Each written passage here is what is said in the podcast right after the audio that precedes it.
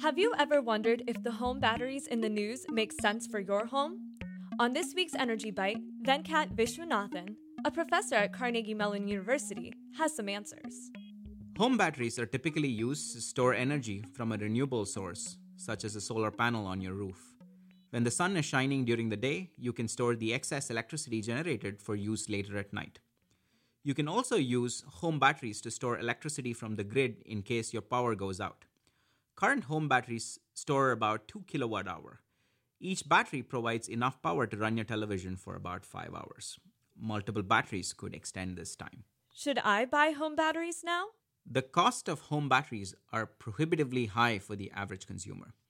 Two situations where batteries might make sense are for homes with solar power and homes in states like California and Hawaii where electricity is priced daily. Battery costs are dropping dramatically year after year, and very soon it might reach the price point where this is competitive for all consumers. Would you buy a battery for your home? Take our poll, see the results, and ask your energy questions at energybite.org. Energy Bite is a co production of WESA Pittsburgh and Carnegie Mellon's Scott Institute for Energy Innovation.